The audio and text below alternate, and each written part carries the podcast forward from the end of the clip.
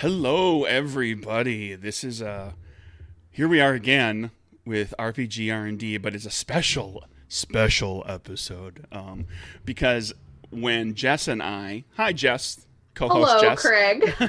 when Jess and I got talking about um, doing this podcast about RPG R and D and talking about jamming and design and all this stuff, we came to realize that we are both gigantic horror fans in general, horror movies in particular. Um, so we thought, well, we'll just like every so often do an episode that's like an, an extra thing um, where we'll talk about horror movies um, or TV shows or books or whatever. Um, so here we are. This is like the R- RPG R and D horror show, and I debated for a long time of making that all one word, which is. Um, which which would, would be an Anthony Burgess reference for um, my teacher co-host. If you know Clockwork Orange horror show, is um, one of the slang terms that Alex and his droogs use, and it means good. If something is real horror show, it's real good. Um, but I didn't want people to get confused and think that this was a Kubrick. Right. Well, what do you mean? well, that's to say there there are there's Ku- Kubrick did two two I guess two horror movies. Would you say The Shining and uh, I would call um, wait a minute. Am I thinking Kubrick? Did Kubrick do Clockwork Orange? Who am I? Uh, did he? Let's see. I'll, I'll look it up real quick. I can't believe because he did so few. He did because he always, it always took him like five years to make a movie, and now my head is telling me he did that. Clockwork Orange is his. Filmography. What a great way to start off with your uh, Oh, vast yeah. your It's vast okay. knowledge, your vast knowledge no, of horror you know, movies. he Craig. did Doctor Strangelove, Lolita. These are collaborations. Space Odyssey. He did Clockwork Orange. Yeah. Okay, I, I was thinking like my brain was farting and thinking maybe that was somebody else. Who was it? Who could have been doing that one? Um, but you know, uh, uh, Clockwork Orange is it kind of a horror movie. Um, it's a dystopian, Yeah. you know, terrible society. Alex and his droogs are monsters. Um, they are murdering, raping, violent thugs. Um, That's horrible. Yeah. and it and it It's- ends and it ends horribly with things not going well. Oh, by the way, everybody, there's going to be spoilers galore here, so um, we may talk about things in horror movies that have. Uh, if you haven't seen them, sorry. Um, just if we Yeah. if we start talking about a horror movie and you're like, I haven't watched that one yet, maybe skip ahead. it's okay. I think that it's okay to be spoiled a little bit on horror movies because like a lot of the if it's a really well done horror movie, as long as it doesn't have like a big twist or anything, if it's really well done, it doesn't matter if you know the ending because it's all about how the director increases the tension and, and builds it up and it's all about like getting to those points of, of real scare. Um I, I you know, I've had a lot of horror movies spoiled for me and still really, really enjoyed watching them. Oh, sure. I mean, with with a horror movie, it's kind of like you know how it's probably going to end. It's probably going to end with a lot of characters dying and things going Yeah. really terribly. Um, so it's just a Yeah. it's a question of just the, what's what's the journey? How do we get there? What what are the surprises along the way? Exactly. And horror movies reward you for knowing the tropes of the genre. Oh, sure. And I think that that's one of the really fun things about being a horror movie nerd in general. like you can understand so many fun things that they do. There are even whole TV shows and movies that are just about those horror tropes. Like Scream was all horror tropey. And um what's the um American Horror Story is all about horror movie tropes every season. Oh, absolutely. yeah. And they reward you for knowing these things. Because Yep. it makes it more interesting. and and they you know they can do it tongue in cheek like Scream did, where it's like, oh hey, you know we've got a character who is very self aware, Randy, who knows his way around horror movies, and he starts naming all the rules. Um, Uh-huh. And they make a joke out of it because those characters live in a world where horror movies exist, um, as opposed to people in zombie movies who never live in a world where zombie movies exist Right. um, unless unless it's Return of the Living Dead, and we can talk about that sometime. Um, but uh, or or like with American Horror Story, it's usually not played for comedy. It's it's played for Easter egg kind of value. It's like Uh-huh. you know the, the the the big horror fans will will enjoy the little nod to like oh that was a moment that was like right out of you know kind of um, you know an homage to this particular movie or to this slasher or whatever. Yeah, well, um, American Horror Story, the one of the most recent seasons, I think it was 1980. I want to say 1984, but I might just be like brain melted from watching Wonder Woman last night. um, it was 80 but- something, yeah, wasn't it? Yeah, and that was uh, it's just a camp slasher film, like a sleepaway camp slasher series, and it it hits all of the touchstones, like the the final girl and the the villain that's not actually the real villain because the real villain's behind the scenes like they do all of that.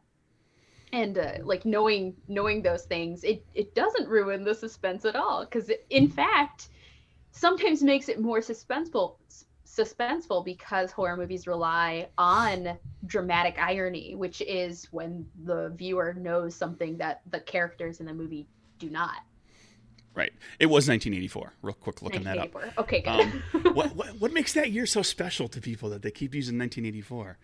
It's like okay, second. You know, we're we're well into the 80s. Ronald Reagan's been president for most of his term. Um, there was a george orwell novel so the yeah, the Orwell novel. there. ti- So there's like that year is tied into that. That is the that Night is. Stalker apparently was like a big thing um, for the American Horror Story season that I was just talking about. Yep. Um, and that was that was at that time. Um, yeah, wow. I just never. I did just like just in the last like year or two. There's been like a couple of big names, big name movies series that have been 1984, and of course there's the Orwell. Um, yeah, what is it? What's fascinating about that particular year? I guess I don't know. That we could delve into that sometime. But Yeah. the, that is the, a uh, really good point. Like, why, why 84? why wasn't it 87? Like, Woman? Um, oh man, but yeah, back to Kubrick though, um, because you mentioned that he had done some horror movies. Like, obviously, The Shining is a horror movie, um, and I would I would agree with you that Cl- A Clockwork Orange is also a horror movie. But I think 2001: A Space Odyssey is also a horror movie. parts of it, sure. um it's it's he he's just very good at that i just looked at his wikipedia page too and learned that um he turned down directing the exorcist movies so Really? apparently yeah Oh man. those would have been some interesting movies I'm trying to imagine like, you know, the kid in the bed with the two priests, and what those would be shot like. like, what would the be? What would the visuals be? The Kubrickian visuals. We were joking before we started talking here about the the one point perspective, um, and uh, this you know like st- one point perspectives, static shots that linger. Um, you know, just some of those Kubrick tropes and we're gonna we're gonna get we're gonna talk we're, we're talking very much about tropes here and we can get even deeper and talk about like specific directors or or specific franchises tropes as well. Um like what are the tropes that you dig on the most? What are the ones that like whether they're good or bad um okay so my favorite i think is when they do a scene cut that's also a jump scare at the same time. Like oh someone like hit something with a hammer and that's the new transition. You know what i'm saying? I don't know what to call those um but i, well it's a love jump it's a it's a yeah it's a jump scare jump cut kind of yeah.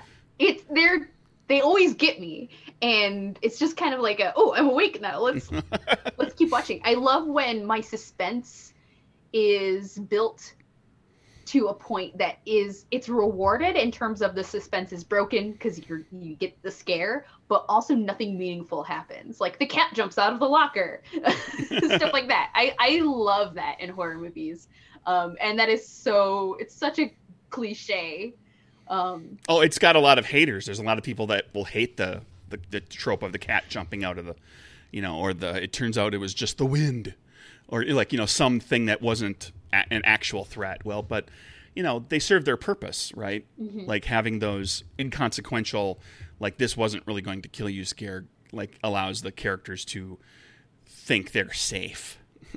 Yeah kind of uh, an adjacent one to that is where like the, the tension is building like you're getting ready to open the door and you open it and it's just oh it's just grandma.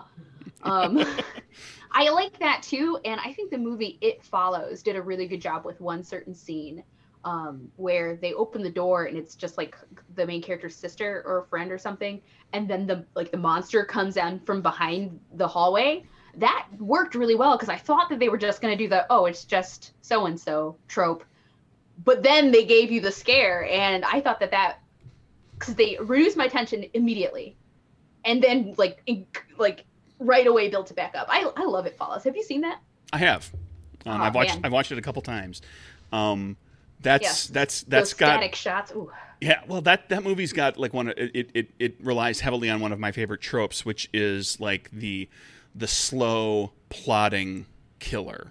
Um, which you know has probably been you know was perhaps introduced with Michael Myers um, with Halloween, with him just off in the distance, all those you know early shots where it's just like he's over there, you know, like and, and then he's like later on, Laurie's going on about doing stuff and he's over there, and like just from she sees him for a moment and then she looks away and she looks back and he's gone. That's you know that, and that's a trope unto itself, but it's like this this slow like it's like he's always there and he's always getting a little closer, um, and then you know they take that to outrageous extremes with like any stalker slasher type that's just you know is walking after the victim who that is running and falling Yeah. um, and the and the and the killer just keeps coming whereas in um, it follows it's it's so purposeful it's so specific and like you said a lot of static shots of just or very if not static at least long lingering shots Yeah, of really of the thing of of the thing that's that you know the follower or whatever it's called. We never really get a name for the thing. Um, It. just slowly making its way, um, and you know, uh, combine that with the idea that you don't know if the person that you're walk watching walk slowly toward you is the monster or not because it can appear as just a person. So there are times when you see somebody just walking slowly in the background and you're like, uh, is that the thing or is that just like somebody that happens to be out for a slow leisurely Yeah. stroll in the middle of all this uh, horror Oh, that these characters are going through? That was one of the most horrifying films I've ever seen. There was just something about that movie in particular that really got me. Um, it's not it's not like I'm constantly worried that there's going to be a ghost chasing me. Like sometimes you watch a scary movie and you're afraid of the dark for a little bit. It wasn't like that, but it was like this uh, dread, and I I, I love That's that. Please, I was waiting for you to say that word. That that is the word. That is it is dread. Um, and not all horror movies do that. A lot of horror movies, um, you know, they they traffic in the scare, you know, the immediate scare, like just the the punctuation marks of scares at different points. Some um,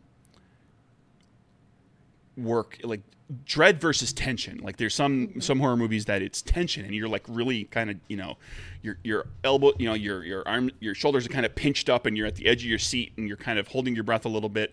That's tension. Um, and I was never I was you I was not often tense during It Follows, but I was always kind of like oh, like and just knowing like dread like this thing is like it's right there it's right there they're it's slowly coming toward them and these people have it turned around. Um, and it wasn't quite the same kind of tension because it is so slow. Like you know that that thing's not going to suddenly run at them. Yeah. And I, it gives you the same feeling that you can imagine the characters have at, at the same time. Where as opposed to the Halloween movies, which is one of my favorite franchises, um, like the the feelings that the characters have are much more like we gotta do this now, we gotta we gotta go, we gotta fight. Um, whereas in It Follows, you really just get the sense that they are constantly dreading.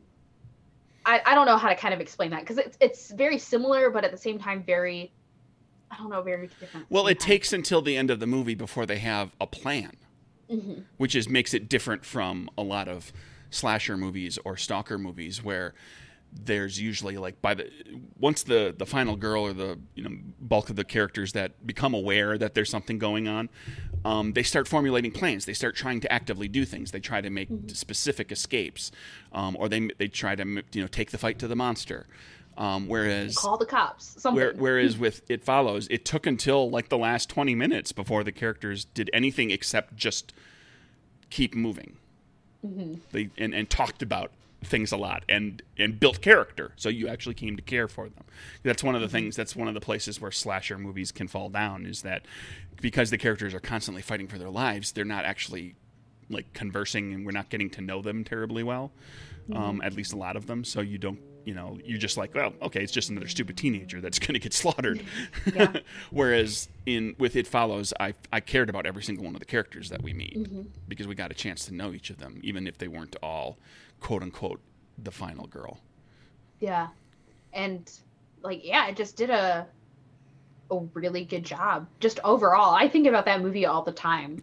Um, oh man, I do because there's so much going on, like with the Detroit, the dilapidated buildings that you go past. Um, and I live in Michigan, so you know I've seen Detroit in person, both the city itself and like the kind of the the rundown buildings that are around. Um, and there's just I don't know because it was set in Michigan maybe that got me because it has stuff about like this very Michigan specific economic downturn. Uh, it felt more real to you because it's something it you were familiar with. Yeah, it's, it's hard. Was... It's hard to to get on board with. Uh, um, you know, to to have it affect you that way personally when you know, like I've never personally experienced a rep- repetitious um, effort by some slasher in my dreams trying to kill me and having my my friends actually die in their sleep and so I like I don't see Freddy as that kind of a threat whereas even though I recognize small town America you know and Elm Street is small town America but you know like you saw like a town that you know a, a neighborhood that looked like what you're familiar with mm-hmm. so it makes and it the, more real the, the main character is a woman um as well and you know I you know, I was in situations like hers before, you know, because the whole thing starts off she went on a date and she had sex with a guy and that was just something that she was gonna do and then this all these consequences and I, I just really like thinking like what exactly was the writer and what were the directors um you know getting at like what was the I think that the movie was actually trying to say something rather than you know being a horror movie. I think all horror movies try to say something. They have a little bit of commentary I don't think it's true that. I mean, I'm sure that there's an exception th- out there. I think, I think, a, well, sh- sure. I think a lot of them do. I think a lot of them can couch social commentary, even if it's just kind of lightly, like a light dusting of social um, remarks. Um, you know, I th- it follows is like there's you could you could label it a movie about a number of things. I think it's a movie mm-hmm. about STDs. Um, mm-hmm. It's about you know the like you know catching something from sex and you know making that quote unquote societal mistake mm-hmm. and paying for it. Um, and you know there's there's uh, there's um, uh, certainly well I don't know what's the word I'm looking for, but there's there's there's uh, you know layers of it have that have to do with um, with women in control and taking control of their own bodies and sexuality mm-hmm. and um, like what how she decides to handle the situation that she's in um, after being you know put into it mm-hmm. by by a guy um, yeah so i mean there's a lot to that sort of thing i mean i mm-hmm um, like it, it, does Friday the Thirteenth say much sociologically or say much culturally? I, I, don't know. No, not as much. No. um, there are there are moments where you know part of Jason takes Manhattan, takes some jabs at at like '80s culture, mm-hmm. um, and uh, uh, you know like what '80s culture was like, and that was in 1988, by the way, not 1984. Um, but you know, like that that that particular series isn't steeped too much in uh, other social commentary. Yeah, but, there have been a lot of like video essays out there, like on Friday the Thirteenth in, in particular, about its commentary on um, parents listening and and queer culture and stuff like that. Um, but you know, it's okay to just kind of have a a mindless horror movie too.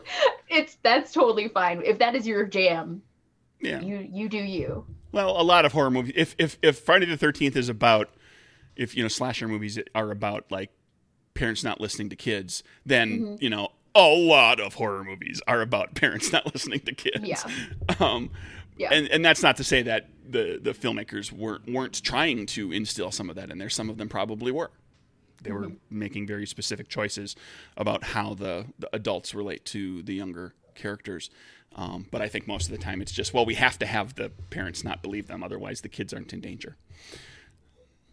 So we got onto this little tangent by talking about my favorite horror movie trope. What's your favorite horror movie trope? My favorite trope overall? Uh,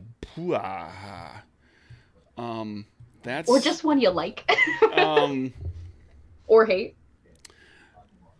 There's uh I, I I simultaneously love and hate the escalating of the like the monsters or the slasher in sequels. Like as they ha- as the sequel always has to kind of outdo the last one it has to become a little little more wacky. The monster has to become a little more ridiculous and over the top and more lethal and more monster like um i like there there's it's it's like a there's a peak and then a valley, right? There's like, oh, it's great that Freddy's getting more and more crazy and wacky and he's funny.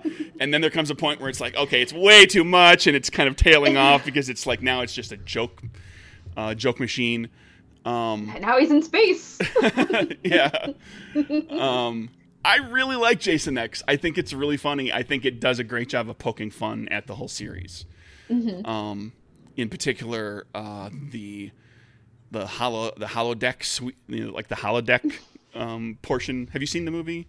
I have. Um, I saw it back oh a while ago. It's been a long time since I've seen it. There's literally Jason gets trapped inside of a holodeck, um, like a recreational holographic room, um, and he is put into like a like he's put into one of his earlier movies basically and he meets like he's coming he comes walking through and there's two like like slinky bikini wearing co-eds who are like let's drink alcohol and have sex and that's like really really in your face and jokey and then he proceeds to like you know murder them both um and it's like it's clearly they're they're make like they- are absolutely making fun of themselves Yeah.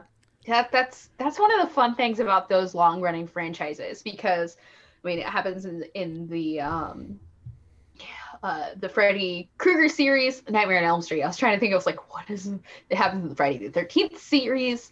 Um I don't think that it happens very much in the Halloween series. no 'cause that really. that series just it kind of takes itself pretty seriously, but it also doesn't run into the trap of making Michael Myers, you know, he doesn't escalate as much as these other more campy ones do. Yeah, and I think one of the things that makes the latter installments of the original series of Halloween forgettable is that he doesn't. Mhm. Like he's just Michael Myers every time. Mhm. Um, whereas, like, it, whether you love it or hate it, Freddy is funny in those last few. Yeah. um, and they they they, So they, they, they just so keep good. they just keep making him stupider and funnier and slapstickier and uh, more tongue in cheek. Um, and Jason goes from you know from being just like this uh, this like kind of hulking killer to being like super duper tough to actually coming back from the dead and becoming like a zombie and he's supernatural and by the you know by the time you get to the tail end of it he's like completely unkillable um, and he's full on monster like it, they, there's there'd always be the reveal of when the mask comes off and it's all maggots and skull face and uh-huh. you know like like th- th- Oh, he's getting grosser. Yeah. yeah, remember, remember the second movie when it was just like a big dude with a bag on his head Was? Oh yeah, yeah, yeah. Oh, I was like in in Friday the Thirteenth. No. Friday the 13th he was just a big guy with a bag on his head in the second Oh. movie Oh no, I. I maybe I missed that one. well the first movie we all know hmm was not Well, it wasn't even a wasn't Jason. wasn't Jason. It, Yeah. was, it was his mother. And then the second movie, he, it's him, and he's he's just living in the woods with him. He's, he wears a, a burlap sack Oh. on his head with a hole cut in it, I don't think I saw that. and he's got that at the beginning of the third one. And then in the third one is when he gets the hockey mask, okay. which okay. he's which he steals from the the class clown character who is there to like he he he, he does the hockey mask thing and tries to scare his his friends um and then um, Jason ends up getting the hockey mask from him when when he gets murdered I have scared a friend with a hockey mask before. It was Yeah. a lot of fun. I imagine It was for his birthday. Uh, his birthday is on December 30. No, it's January 1st or December 31st. He's a New Year's baby. And it was in high school. And uh, I don't know how we got a hockey mask. We had one. And uh, we were supposed to go over to his house. And uh, I just like stood there in the window with the mask on. That was fun. Fun. I've never done the hockey mask thing. I, I threatened to do it at my friend's wedding reception because I have I have a, I have a pair of friends who got married on a Friday the thirteenth. Oh, fun! Um, and I threatened when I was talking to him about the reception. I was like, "Would you mind if I like just? I'm not gonna like run around and like accost anybody, but I'm just gonna put on a jumpsuit and a hockey mask, and I'm gonna have a plastic machete, and I'm just gonna walk through the reception. How do you feel about that?" And the guy was like, "Yeah, yeah, yeah, yeah, do that." and, and the the the wife, you know, the the bride to be was like, "Ah." no. so it didn't happen, but uh, yeah. There was I- there was brief consideration. I've been camping and LARPing on Friday the Thirteenth before, like next to like in cabins by the water kind of Oh, stuff, man. and those are my favorite times. I'm like, yes, let's let's get this is the beginning of a horror movie. Let's do it. I had I had a coworker once tell me the beginning of a horror movie like this this thing that he actually I'm going to take a quick sidetrack. He had gone to he was in college. I was in I was out of school and I was working and he was an intern. Um and he had uh, just gone down to New Orleans for spring break with his friends. And he told the story. He said, like, we went down and we did the thing and did the thing and we did like a few days on Bourbon Street and everything and got drunk a whole bunch. And, um, and then we started running out of things to do other than, like, you know, during the day, you wanted to find something to do before the nightlife kind of kicked in. And so they find these flyers that are just people that's just directions to some place that will take well there's like some guy that lives out on the bayou that'll take you out on a fan boat and and tool you around and you look at all the snakes and the and the alligators and everything else. And he, he was telling me the story about how like they just picked a random flyer and they got in their rental car and they just drove out there and it was a map on the flyer. This is this is pre GPS, pre smartphones. And, I, and and then they just like we just followed the map and I was like and where did the map take you? He said it like literally took us onto this dirt road that ended in a dead end at like a shack on a platform on the water. And I looked at him and I said, "You are lucky to be alive." That is the opening. That's the first act of a horror movie. Like if things had gone poorly, like he took you out on the water and then didn't bring you back in, that's it. You're getting hunted in the bayou. that is definitely I mm, that is terrifying. that is so scary. Was- There are so many things that we do like now that are the beginnings of horror movies. Like we get into strangers' cars all the time for Uber. Well, we used to when that Oh, was yeah. when that was a safe thing to do. Yeah. There was a there was just a uh, uh, an Uber. Uh, it wasn't Uber, but it was like a made up. What was it called? What was it called? I just watched it. I, the name's not sticking with me. The name of the movie was the same, like the name of the app, and it was about a like a rideshare driver guy that was taking people out, um, and he was killing people. like that was that was what the horror movie was about. Like he was the, that, the killer was the driver. In Um, Kalamazoo, um, well, the, the the driver didn't kill any of his passengers, but he did kill some other people. so that, I mean, I think that was partially based on a true story. Um, Is that ride? was it like lit? What was it ride? ride Was share? that R Y D E ride? Was that what it was? Ride. That makes sense. It's kind of like Lyft with a Y. Yeah. From 2017. There was Is it really that old? I'm trying to think. If, I'm, i want to see the actor. Like.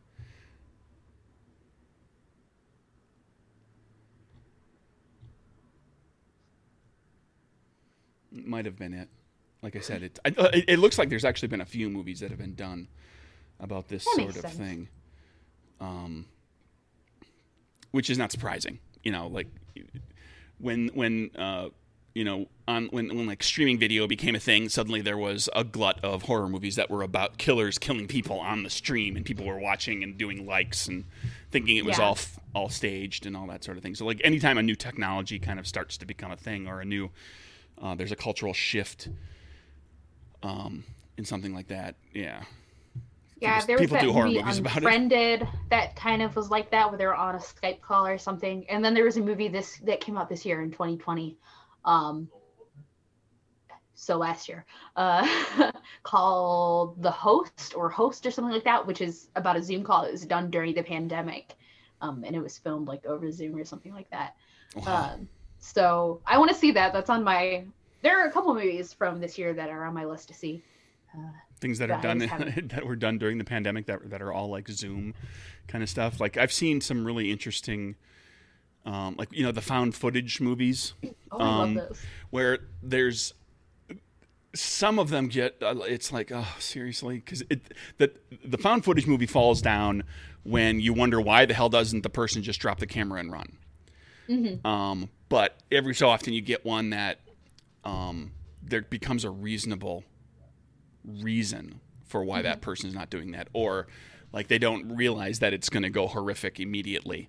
Um, and you don't maybe even really truly know until the very tail end. So it's it's just somebody that's talking that's got a camera or they're talking um, on like a skype call type thing or you know, zoom or whatever like some sort of teleconferencing thing um, that that do some really interesting things um, but you got to look around because there's a lot of trash. there's a lot of really Yeah. just oh, it's like well, it's a cheap way to do a horror movie, and it's an easy way to like do it. What the heck is that? It's probably a car going by. Yeah, I heard it too. It was probably just a car. I was worried that it was from my end, but um, yeah, That the Blair really Witch loud. Project wasn't a great movie, but they did that okay because like the whole premise was that they were filming a documentary, Mhm. and I liked that movie because it made you wonder like what is really going on? Is this woman just being lured out there? Like what's happening? Um, and then paranormal activity even though those like really jumped the shark after the first couple um, they also did a good job with the like the surveillance cameras because everyone had those in their house Sure. you know? I i i thought See, that that's- that's where super it- scary. Right, where it's reasonable that there would be this footage hmm where it's like you know it's not somebody walking around with the camera the whole time. Now Blair Witch was interesting for me. I'm a little older than you. I saw Blair Witch in the theater um, on opening night, I think, opening weekend for sure. Maybe might have been opening night, um, and was just computer savvy enough at the time that I had seen the online marketing for it because there was no marketing outside of the internet for that movie. That movie was like marketed. That was like arguably the first viral marketing um, uh, on the kind of the scale that we think of it to be, um, and because it was all it was it was set up as a true story. It was like it was set up like like literally these these kids went into this uh, the, this woods in Maryland and never came back, and we found the footage, and nobody had ever done that before, and so it was like they built it up online, um, and that movie creeped me the hell out the first night like the when i first saw it like go to see it in the theater. And it's like i'd never seen it before. And um just you know the the close w- w- the stuff that we think is tropey and, and silly now is like the close up where she's like blowing Yeah. snot bubbles because she's so afraid and but like at in in the moment when that was brand new that was terrifying yeah that was like that was person that was a person doing a confessional of like maybe minutes before she's gonna die like you don't Yeah. know it, people always like again now looking back because i've seen i saw blair witch for the first time a couple christmases ago. My sister and i usually watch one scary movie and one really like stupid christmas movie on christmas. Um so we watched blair witch project um and then we watched the sequel for our stupid movie. And uh like looking back like oh man this is such a trope this is such a trope but they kind of invented it. Like everything Yeah. was based off of what they did um i'm sure that there were other films that had done it before but you know that that's one of the other that's the other side the other edge of the sword when it comes to horror movies rewarding you for your knowledge of tropes is that you also have people saying like oh what a trope. Like oh that's so overdone. And every horror movie wants to do something new and unique now which they don't need to do. I, I love telling people when like when somebody says like I watched Blair Witch Project you know somebody let's let's let's say that they're younger um, and weren't uh, old enough or even perhaps alive when Blair Witch came out and they they saw the Blair Witch Project let's say oh I don't know like two Christmases ago. Um, and they and they say just as an example just you know Right, right. just off the top of my head. Um, like and they say like oh and it you know the shaky cam and it's so overdone and everything. It's such a trope that nobody like, it- like everybody hates it now. It's like yeah it's a trope because that movie did it like that's where it started. Yeah. yeah arguably there were there may have been some other low budget straight to video things that nobody ever saw that did something like that too but that was the one that kind of caught the the public eye. Like even with the virtual marketing or the internet marketing for those kinds of found footage movies because that happens i feel like for a lot of those the found footage types because they did it for paranormal activity. They had a really big viral marketing campaign and for cloverfield the first cloverfield movie they had a whole arg and everything um what I liked about how Cloverfield did it was that they gave you some of because they don't give you any real background information in the movie itself. You kind of just start almost in media res, like you start at the party and then monsters. That's that's what you get. Yeah. But if you like follow the viral marketing campaign, you got all the stuff about, um, you know, the slusho and the, and the the oil drilling, the deep sea drilling, and all of that. And I liked that they made the viral marketing part of the movie experience. And they did it so well that there's this huge cult following of the Cloverfield series. Like every time J.J. Abrams is about to do a project, people online are like, "Oh, is this another Cloverfield movie?" and we were only teased about it just a little bit with Cloverfield Lane, Ten Cloverfield Lane, which was terrific. I loved it. Um, Agreed. and uh, and then they had the one that was kind of bad. That was like the Cloverfield Paradox. That's what it was, which I still enjoyed because I really like Cloverfield. Um, but uh, I want more of that. But I want more of that for movies that aren't just found footage stuff too. And I think, uh, my, my opinion, like Cloverfield, the original, um, actually gave because of the the way it was set up. Like you said, it was just like they're at the party. There's a guy, you know, T.J. Miller, we, whose face we don't see till the end, um, is Yeah. walking around holding the camera and he's talking a bunch, so we know this character. Um, and then when things really start to go haywire, he's documenting it as in like this is something weird and unprecedented, and people are going to want to be able to see this. So like he's he turns himself into like a journalist, a you know, a, a, a camera journalist, and um, so that that like kind of sells it like why he keeps the camera and ultimately um you know hey everybody go watch the movie if you haven't already um Yeah. and then come back and listen to what i'm about to say ultimately he pays for it because it's him having the camera that gives us the great moment of him getting pulled up into the air by the creature but then he ultimately you know if he, if he if he hadn't been trying to film stuff, he would have maybe run away and, and Yeah, survived. he maybe even might not have even been in He might the have city anymore. he might he might have gotten underneath that bridge. Gosh, Um, I I saw that movie in the theater with my sister, and I was just like, "Yes, this is so cool. This is the coolest movie ever." and then I get mad. I get a little defensive when people are like, "Oh, the shaky cam. It was so hard to watch." I was like, "Shut up! No, it wasn't. It Well, was a great and- movie." hey, that's, if that's not your if that's not your thing, that's fine. Um, there's there's plenty of great Kubrick movies that are still cameras with one point perspectives. There's all sorts of there's yeah there's there's there's there's a, there's something for every taste. Um, I remember when when Cloverfield came out um, because like nobody knew anything about it. It was like suddenly like a, a week or two before it hit the theaters, there was suddenly like stuff on the internet about it and just a little bit of television marketing um, because it was done so secretively um, that Yeah. and, and and all the and all they showed you was like oh the, the people are at the party and then there's like sirens and, and there's loud noises and then the statue of liberty's head comes rolling down the street and you're like well fuck? What is this? I was like i was i was in i was on board. I was like i don't care. If this isn't a monster movie i want to know what just happened. Because uh, That the, was the marketing was was delightful. It was like unlike anything i had seen before. Yeah, it was like the kind of Godzilla movie that I wanted. I know a lot of people like at the beginning, like I, I vaguely remember. I think I was in high school when it came out, um, and uh, I remember people wondering, my dad in particular, like, is this a Godzilla movie? Is this like some new Godzilla movie? Because they didn't show the monster Mhm. in the trailers or anything. Um, and that was part of the reason why I was really excited to watch because I liked Godzilla. I love you get a giant monster in a movie, and I'm I'm down for it. It doesn't matter. I like the Godzilla movies. I like Pacific Rim. I love like give me a big monster and have it destroy a city. I'm in. Let's do it. Especially if the monster comes from the water, which Cloverfield kind of did.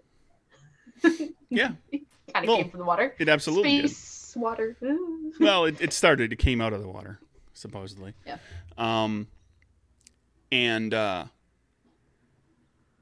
And it, you know, it had it had like I don't know. It was one of those movies that had like a handful of really iconic moments. I think that horror movie fans um, really get into. There's like when it starts up in the Statue of Liberty's head.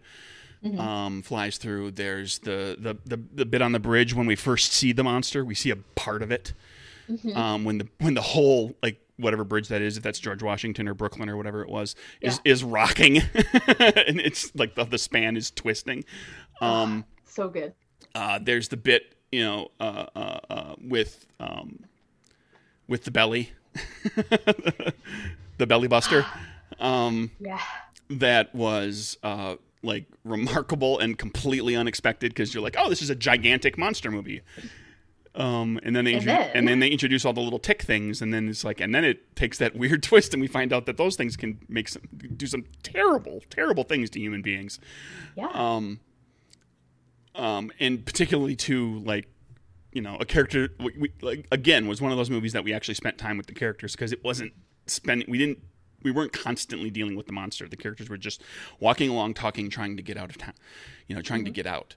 Um, there was more um, urgency to it, but it felt it, it's it's a lot of the same kind of trope of what it follows was. It's like the characters are just trying to figure out what's going on and keep on the move in the process. Um, Yeah. It's just in Cloverfield, it's more urgent because it's like uh, a gigantic monster and mass well, he had to panic. go like save his ex or something like that. Yeah, he had to go to get to the to the ex.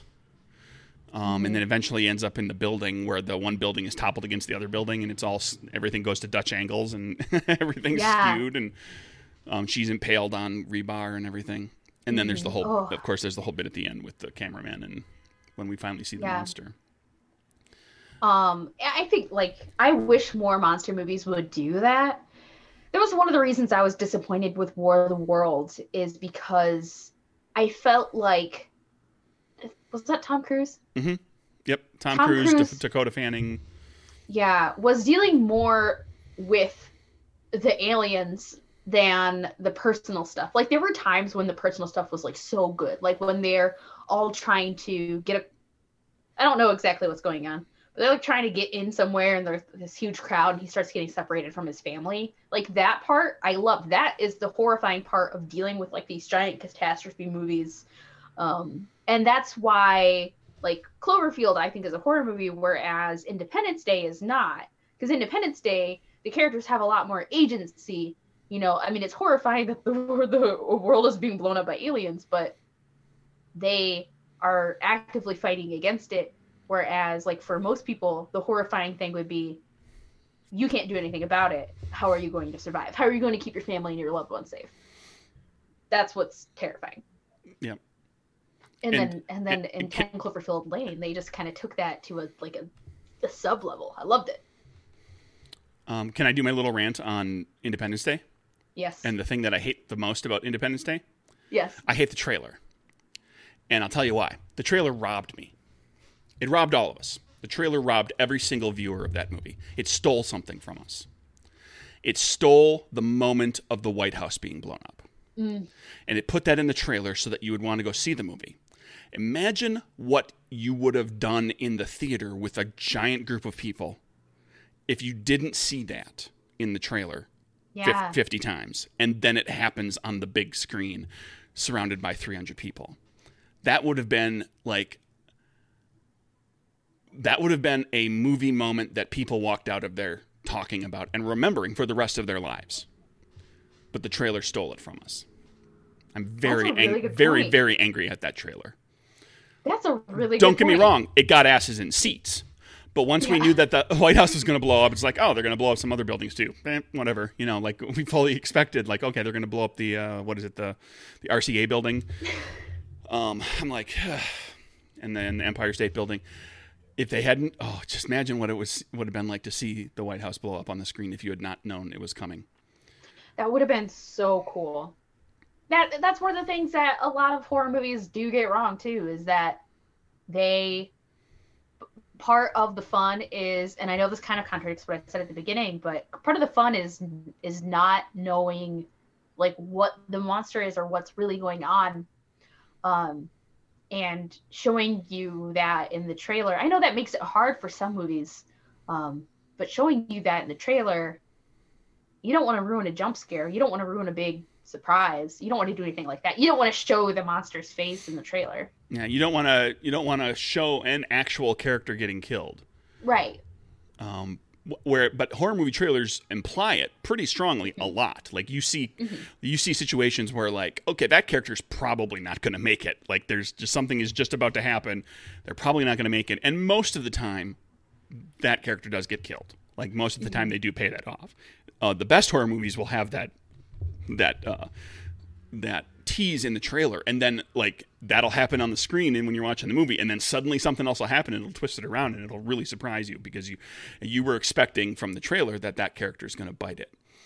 Um, See, that was why Midsummer really kind of hooked me, and I wanted to see Midsummer ever since I saw the trailer because it was like, you know, the colors are so pretty and bright, and there is just something super spooky about the the way they did it, and they included moments that they gave it to you so out of context that you could never guess what was like why is this happening and when i was in the theater or when i was in not the theater when i was watching the movie i wanted to know well hey that scene in the trailer where does that where does that fit in like i wanted to know more about that um i think ari aster i'm really excited to see what else uh, he ends up doing I haven't seen Summer Midsummer yet. I, oh I you know I know I It's- have to. it's I know. I have to.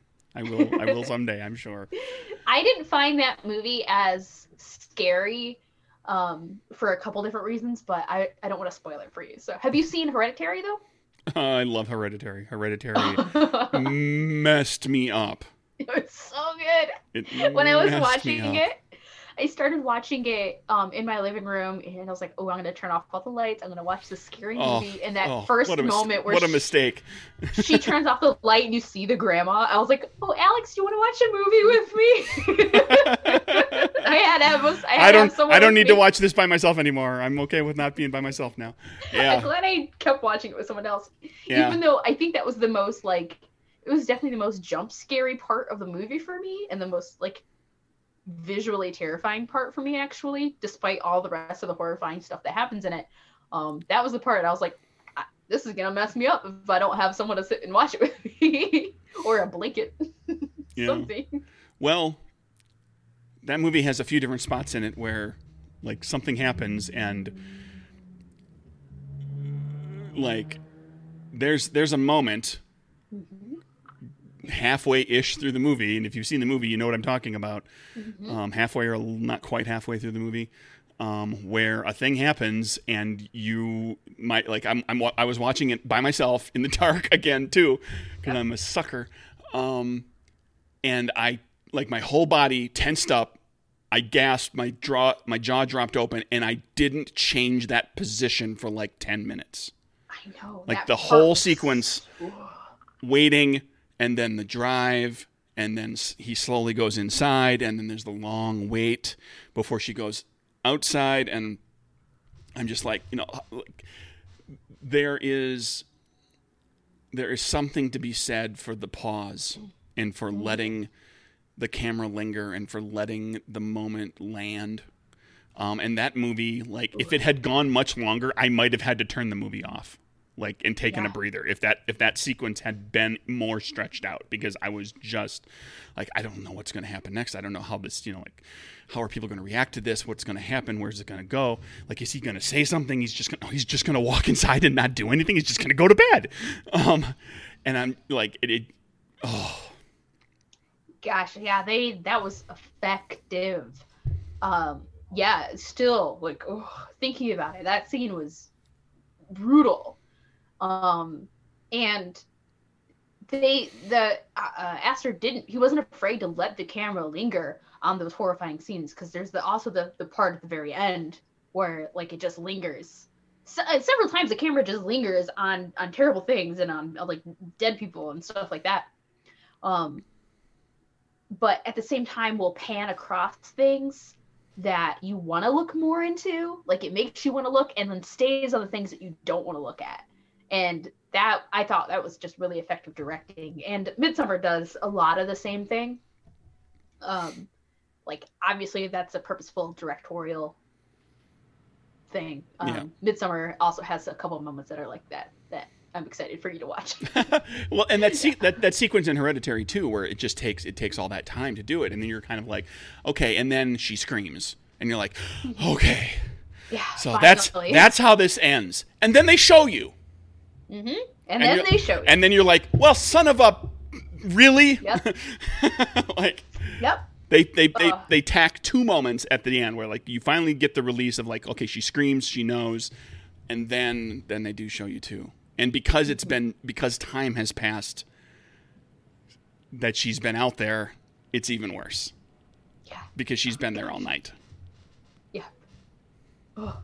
Ugh. Such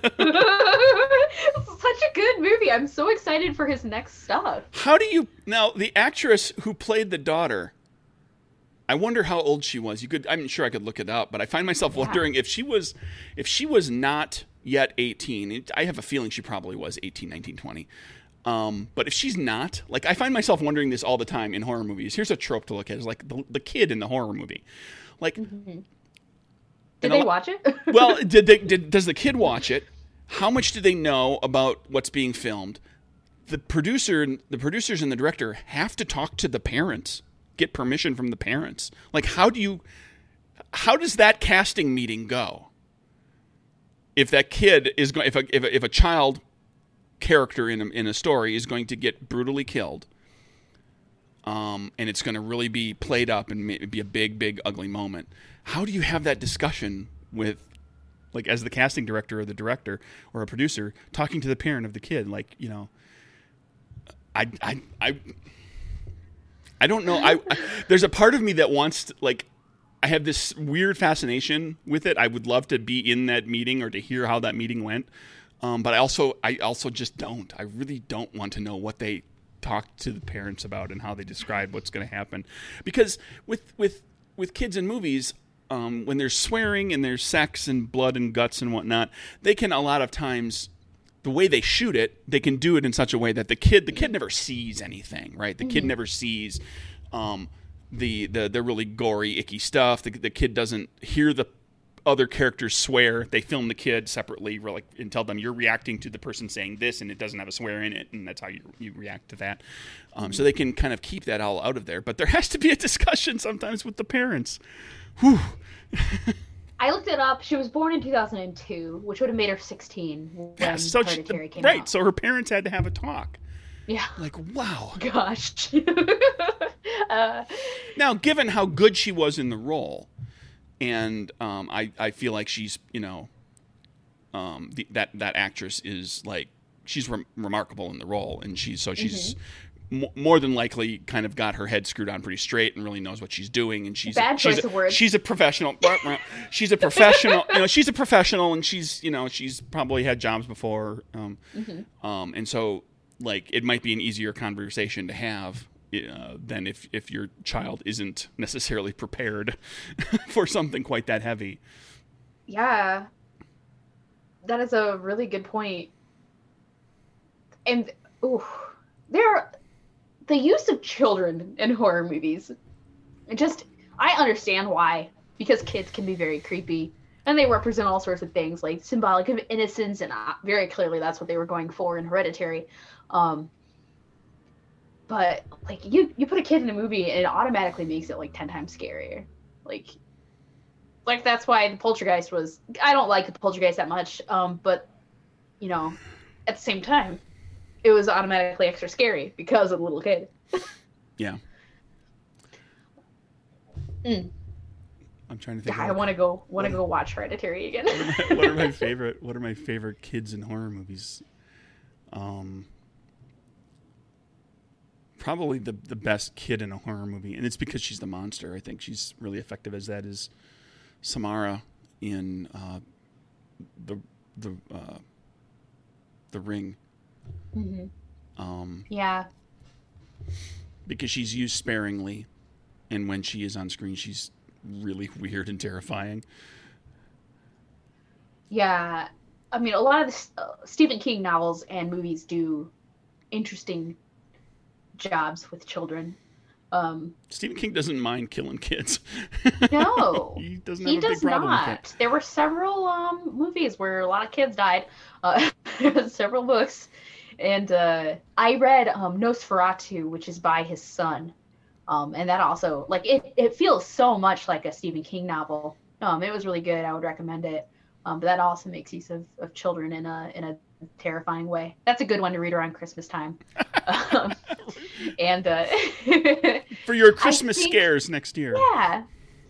Um, what is it called? Oh, Pet Sematary is the one I was thinking of in Oh, yeah. particular. so I think that one made pretty good use of of the kids. Um, that book is that book is a rough read. Um, I imagine even more so for a parent. Mm, I'm um, sure. Because I, have you ever have you read the book? I haven't. Um, it's uh, it, Stephen King has said this too because he knew like you like you know it's happening you, you know what's coming like yeah. okay we got family moves into house right next to road lots of cars going along little kid what's going to happen we know what's going to happen yep. and then you spend the next 80 pages with it not happening and just waiting for it to happen so it's it's it's a book that builds the dread very nicely. The movie's okay. The, the the original version of the movie is okay with it. It builds it pretty well um, because I think the characterization of of uh, the parents and Judd next door and the and the daughter and everything are pretty solid. Um, I watched the remake recently where they they, the they, they did some they made some changes. Um, it just didn't fire on all cylinders for me. Um, but it is one of those, yeah, like I wonder what's going to happen. You're like, like they, they, just, they just told you. They, they introduced a little kid. It's, it's Chekhov's road. They, they just put on Trek, Chekhov's semi truck um, has been introduced on this road, and somebody, someone or something is going to get hit by it, and probably more than one. Um, so yeah, it's just it's just dread. Like when you're reading when you're reading the book, it's just like you know it's coming. It's just like you're just mm-hmm. waiting. Okay, when it's when's it going to happen? Yeah, Pet Sematary was one of the first horror movies I ever watched. My dad um, loved horror, well, loves horror, I should say. he, he still loves horror. It's like, I'm um, done with it. and uh, like we would watch The Crypt Keeper and The Twilight Zone. Um, and uh, I re- the first movie I have a memory of watching is the old 1960s The Blob. Oh yeah. Uh, and that I remember that ter- terrifying me and not being able to watch it. Um, and and Pet Sematary was like one of the first ones he made us watch, and I was like, wow, Dad, okay. but you know, I I'm glad that he did because I mean he he was the one who introduced me to both horror movies and also Star Wars, and that led me down a, a dark path. Uh, so thanks, Dad, for the. My sister reads um, Stephen King novels a lot too. Like she she's a big fan of him. Um, whereas I've only read a couple. Um, so we had a bunch of Stephen King novels in our house too because my dad loved them.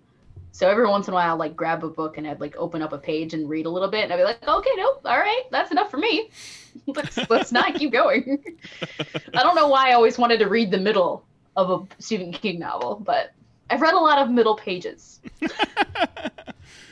Oh boy! I mean, I've I read I've read quite a bit of Stephen King. I d- devoured it. I discovered it when I was in junior high. Discovered King, and I, I read pretty much everything that he ever did up until about mid midway through college, um, and then I kind of tailed off and I, you know, got more into movies, um, because I finally had money to be able to go to movies, and you know, I, I, got to the point where you know, like you, it was easier for you to own like I was, I was, I was a grown up, so I had my own VCR, and I could get you know rent tapes myself. and wasn't dependent upon you know uh, what the family wanted, that sort of thing. So I got more into movies.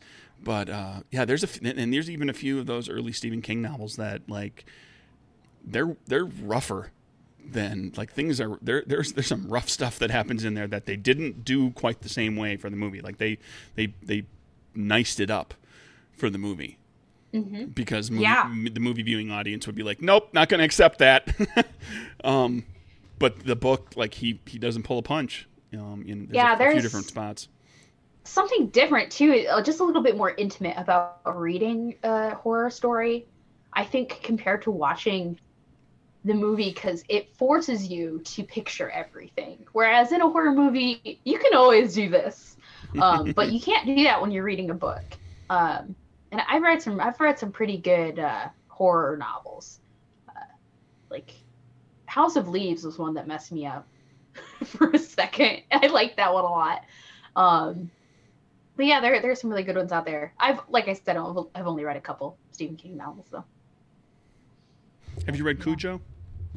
I haven't read Cujo. I've seen the movie. I, I okay. I won't say anything. Yeah, I know. I know. It's the dogs, man. Um, and I know the difference between the novel and the the book because he writes. He talks about um, some of the differences in his novels in um, his book on writing. Oh, sure. Um, so that was I've read some of that. I had to read that for creative writing in high school. Uh, on writing, not Cujo.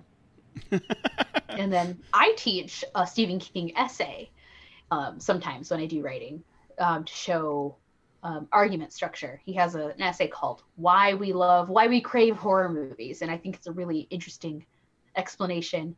I don't think it's the only explanation, but it's interesting to hear from like the horror guy's point of view. Sure. Yeah. yeah. And I'm in the Well- midst. I'm in the midst of watching The Stand now, so like I'm I'm all over Stephen King, and I'm designing a game that is Yeah. Stephen King horror style, you know, Stephen King How style horror. The Stand. Um, It's it's different. Did you watch the uh, original, the miniseries Uh-huh. Mm-hmm. that they did in the '90s? Um, the, min- the the miniseries in the '90s um, is very linear. It tells the story from beginning to end, just like in the book. The book starts with like um, with uh, Campion running and getting out before the the base locks down, and he he gets everybody else sick and blah blah, blah and it takes off the story. Um, the the miniseries that they're doing now, it jumps around in time. So there's some people that have been a little bit bothered by like it's not telling the story linearly. Um, there's been we're, we're there's we're only three episodes of eight into it right now, so there's still a lot to go. I feel like they've they've touched on some things that the original miniseries didn't do, which I like that they're getting some of that stuff in there. Um, there's some things that I feel I'm, I, I have to wait to see if they're going to pay it off because it's going to be a few more episodes before. Like right right now, I feel like Nick is underserved, um, but we only really started to get much about Nick in the third episode, and Nick is an important character, um, and so um, you know they just it's it, there's have you been watching it at all? No, I haven't haven't seen any of it. I'm I'm probably gonna wait until like everything's out. Sure, and then, And then binge through the whole thing. Binge. Mhm. they they've made some choices um, uh, of spending some time with some characters that you wouldn't necessarily expect that they're going to spend a lot of time on early. Um, I was I was surprised. Uh, they've spent a fair amount of time with Nadine early on, setting her up, um, and they uh, they've they you know they hit um, Rita. They, they I don't know if you know the book. Um, I'm I'm I'm thinking, and I'm thinking of a different Rita from a different book. in in the book, Larry Larry Underwood, the the singer, um, leaves New York with Rita, uh, Rita Blakemoor. Hey there, sirens. Um, and um, she's she's this this like socialite type who's totally unprepared to live in the world after. She's immune. Okay. She's going to survive the the flu, but she's not prepared to to deal with the world after. And so and they they she's not in the original miniseries. They basically Oh, they, okay. They had they had Larry escape the city with Nadine. They just rolled Nadine into kind of be, gotcha. be the stand-in Okay. for R- Rita as well as becoming like what Nadine becomes later. Um, so they they they dove into that, so you get to see these other characters that haven't come into play. I'm a little oh, there's stuff I hope that I wish that they would do, but I know they probably won't because it just doesn't pay for the you know they they've only got the eight episodes. It's a big book. I'd love mm. them. I'd love it if they had the kid in the story. I know everybody who reads the book is like, why, why isn't the kid in the story? And this is not a kid, kid. This is a guy that calls himself the kid, capital K. Um, and he is a terrible human being. um, but he, uh, like, they, they, they're not probably going to do anything with him. Um, Huh. And uh, the one, there's one, like, my favorite part of the book, actually, and it's never, it will never make its way into film. Never, ever, ever. There's a seg- there's a segment. It's maybe a third of the way into the book. Um, it's a whole chapter broken down into subsections that talks about, and King refers to it um, in in in the in the narration of the of the sequence of like it was the final cut. Some would say the the unkindest cut of all, which is all these people who survived the super flu, but then who don't survive what comes after. There's the person that breaks their leg and become you know and can't get any can't get can't get to help and there's no one around them and they die from infection. There's the person there's the kid that falls down the well. You know, there's um, somebody who um, uh, gets into a, a, an, an ac- a car accident and, and manages to kill themselves. There's somebody who gets themselves trapped somewhere and dies of thirst.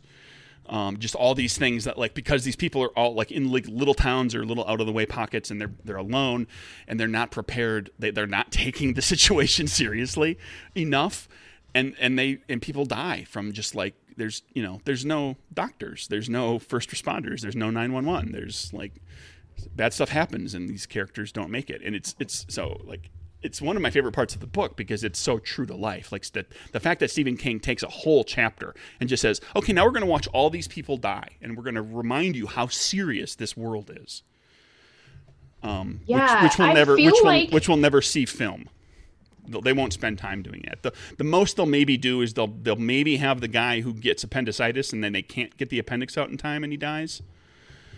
When the veterinarian tries to take the, to take his appendix out. Um, I feel like this is actually one of those chapters that I read from the middle of a book because it sounds so familiar to me, but I probably read it when I was like 10 or something. Um, oh man, how how scary to, you know, what a great time to have a new miniseries about the stand. yeah, Wonderful. Uh, huh. yeah, but they were they were on their way into production when all of this happened. It's like, what are you They gonna do? know. Yeah. Oh, it's, it's great ARG. This is all. Oh yeah. It's all. Uh, oof. Well, you know, the pandemic sucks and everything, but at least it's not 99.6% communi- or 99.6% deadly or whatever it is in, in the book. It's like 99.6, 99.4 or something like that. Yeah. Um. Oh man. Anyway, uh, So uh, I- I on the whole, on the, on the whole, I'm enjoying it, but I'm looking forward to like seeing where they go. There's there's there's so, there's some characters that are just underserved at this point because of how they're jumping around. Um, so I'm waiting to see how they're going to play that all out. yeah, that it, it's interesting that they are doing that. I'm assuming so they can make connections or have some kind of. Well, they they frame it. They they the interest the, the the thing that the stand suffers from, um, as far as visual storytelling goes, and I think it it it suffers for it in the original miniseries. Um, if you if you write if you like Stephen King's writing, you'll read a 1200 page book and be fine that like nothing major is going to happen for 700 pages. It's just going to be slowly all these characters dying, and we're just going to meet all these people, and we're going to get to know them, and they're going to meet each other, and you'll read all those hundreds of pages. But the TV audience is like, let's go. Yeah. What's going on here? And so the way they do it is they start with some of the stuff like they start in Boulder, Colorado, where the characters are have gathered five months after the flu started, and we learn some things there, and then they jump back in time to what those characters were like beforehand, and we see kind of where they're going to end up. So they're able to kind of they they use it to frame so we get to see where characters are going to end up at least to some extent we get some kind of cliffhangers of like setups for things rather than having to wait like okay let's spend four episodes of everybody just slowly walking westward which is what it would be if they just went it in the in the order of the book That Um, makes sense. Yeah. and you know in the 90s yeah maybe that flew okay on network television but um, in the era of heavily serialized television and the expectation that the story is going to move forward and there's going to be something big that happens at the end of every episode um, audiences expect there's got to be something going on we can't just spend we can't watch for an hour and have like oh and now these characters leave a gun quit That's like- the prestige television problem. Oh, these characters like if and if they had gone to all the characters all at the same time, like they did in the first one, where they just jumped from character to character, the whole the first hour would end and nobody would be dead yet. Like they're like literally like these characters would have sick family members. Um, nobody will be leaving town yet. Like the the crisis doesn't really get rocking and rolling until you know it takes a month or two of of the flu happening before everybody really gets you know killed and everything becomes really really dire for the characters um like yeah they they like you really just want to watch like an hour of conversations between characters talking about their pasts um Maybe. yeah and, and and maybe some people dig on that but that's not going to fly too well in For a um, TV audience, yeah. for a TV sure. audience in in 2020 2021 The people who want that will read the book. yeah, you want absolutely. And somebody out there is going to cut the whole thing together in order when it's done. And you'll be able to find it on YouTube or something, somewhere, or, or download it somewhere where somebody will say, "Well, we took the 2020 miniseries of The Stand and we we cut it all up and we put it all in order." So for the people who want to just spend two hours of just people talking about like what's been going on in their lives as the flu rages around them, you can watch that. Somebody will do that version. People have put, you know, like people have given I just saw a list the other day of like, you want to watch the entire Star Trek universe in order? Here's what you watch. Here's the order. Here's how you watch everything. I need that. so you can sit down and watch the whole thing in order. Yep. You know, Actually, yes, that is something that would be up my alley. you want to watch you want to watch Memento in order. Here's how you do it. Here's what you cut up and watch it. Here's here's how to ruin the movie. Because watching Memento in order would ruin the movie. It's true, but But anyway, that's another one of my rants. People want to watch Memento in order. Well, it's confusing. Oh. Well, yeah. Here's how to watch Pulp Fiction in order. I I can't get on my rant about uh, Memento and Christopher Nolan right now, so Okay. uh, I am not going to get into that. Um, but uh, yeah, this was a lot of fun though. I, I I have enjoyed talking about horror. We just like went on yeah. tangent. Uh, gosh, now I really want to watch Hereditary again, and Well, you got a couple scared. hours tonight yet, right? Uh, yeah, You you can know watch I it do. right now. I'll Probably text. not. We'll, we'll text. We'll, we'll we'll start watching and we'll text. it's too dark. I need to watch it in the bright of day. Well, then you're not gonna be able to see anything. There's a lot of dark scenes in the movie. I'll turn my brightness up. Oh, my oh man. yeah, this was a, a lot of fun. We got to do this again and and uh, and talk more. Um, maybe I'll read the stand before we we talk again. Okay, how fast can you plow through like 1150 pages? Not that fast. I'm a pretty slow reader. I'm a pretty slow reader. I've I've been I've been listening to the audiobook. It's like 50 something hours. See, I Total? can do audiobooks. Yeah, I can do long audiobooks because I will like sit and crochet and, and just listen to stuff. Uh, but but reading, I I tend to like I'll read a little bit and then I'll get distracted by something and I gotta do it in little chunks. Um, so unless it really enwraps me, it's hard. And we, you know what, we can we can talk about the stand way down the road sometime after it because it's it's going to be like over a month before the series is done. Um, I'll definitely you know, binge the series after. You'll find um, time to to read it at some point if you want to. We can always come back to it. Yeah, awesome. I kind of want to watch the old series after I watch this one again. Compare them. Yeah, I mean, I remember the old the, the the original series pretty well, but it I like the actors. You know, there's a there's a bunch of actors in the in the original one that I really like quite a lot. So Yeah. Well, this, I'm yeah. Thank you for all watching. I, I, I, again, I could talk about this all night, but uh, we, I don't, I don't think we should. If we get on another tangent, we're going to be going for another whole hour. And oh come on, why not? I have grades I have to do. Okay. I'm so sad that the winter break gets over. Oh man. Well, thanks for talking with me, Craig. Uh, thank you for talking with me. Thank you for agreeing to do more than what we had originally planned to do and to do these little horror talks. I want to do it again. We'll do some more of these. It'll be fun. I want to do it again, So- and uh, we will be we'll be meeting again next Friday to talk more RPG R and D. Yes. Okay. Um, yeah, we got uh, yeah guests lined up and everything, so we're we're going to be ready to rock and roll. All right. Um, bye, everybody. Bye.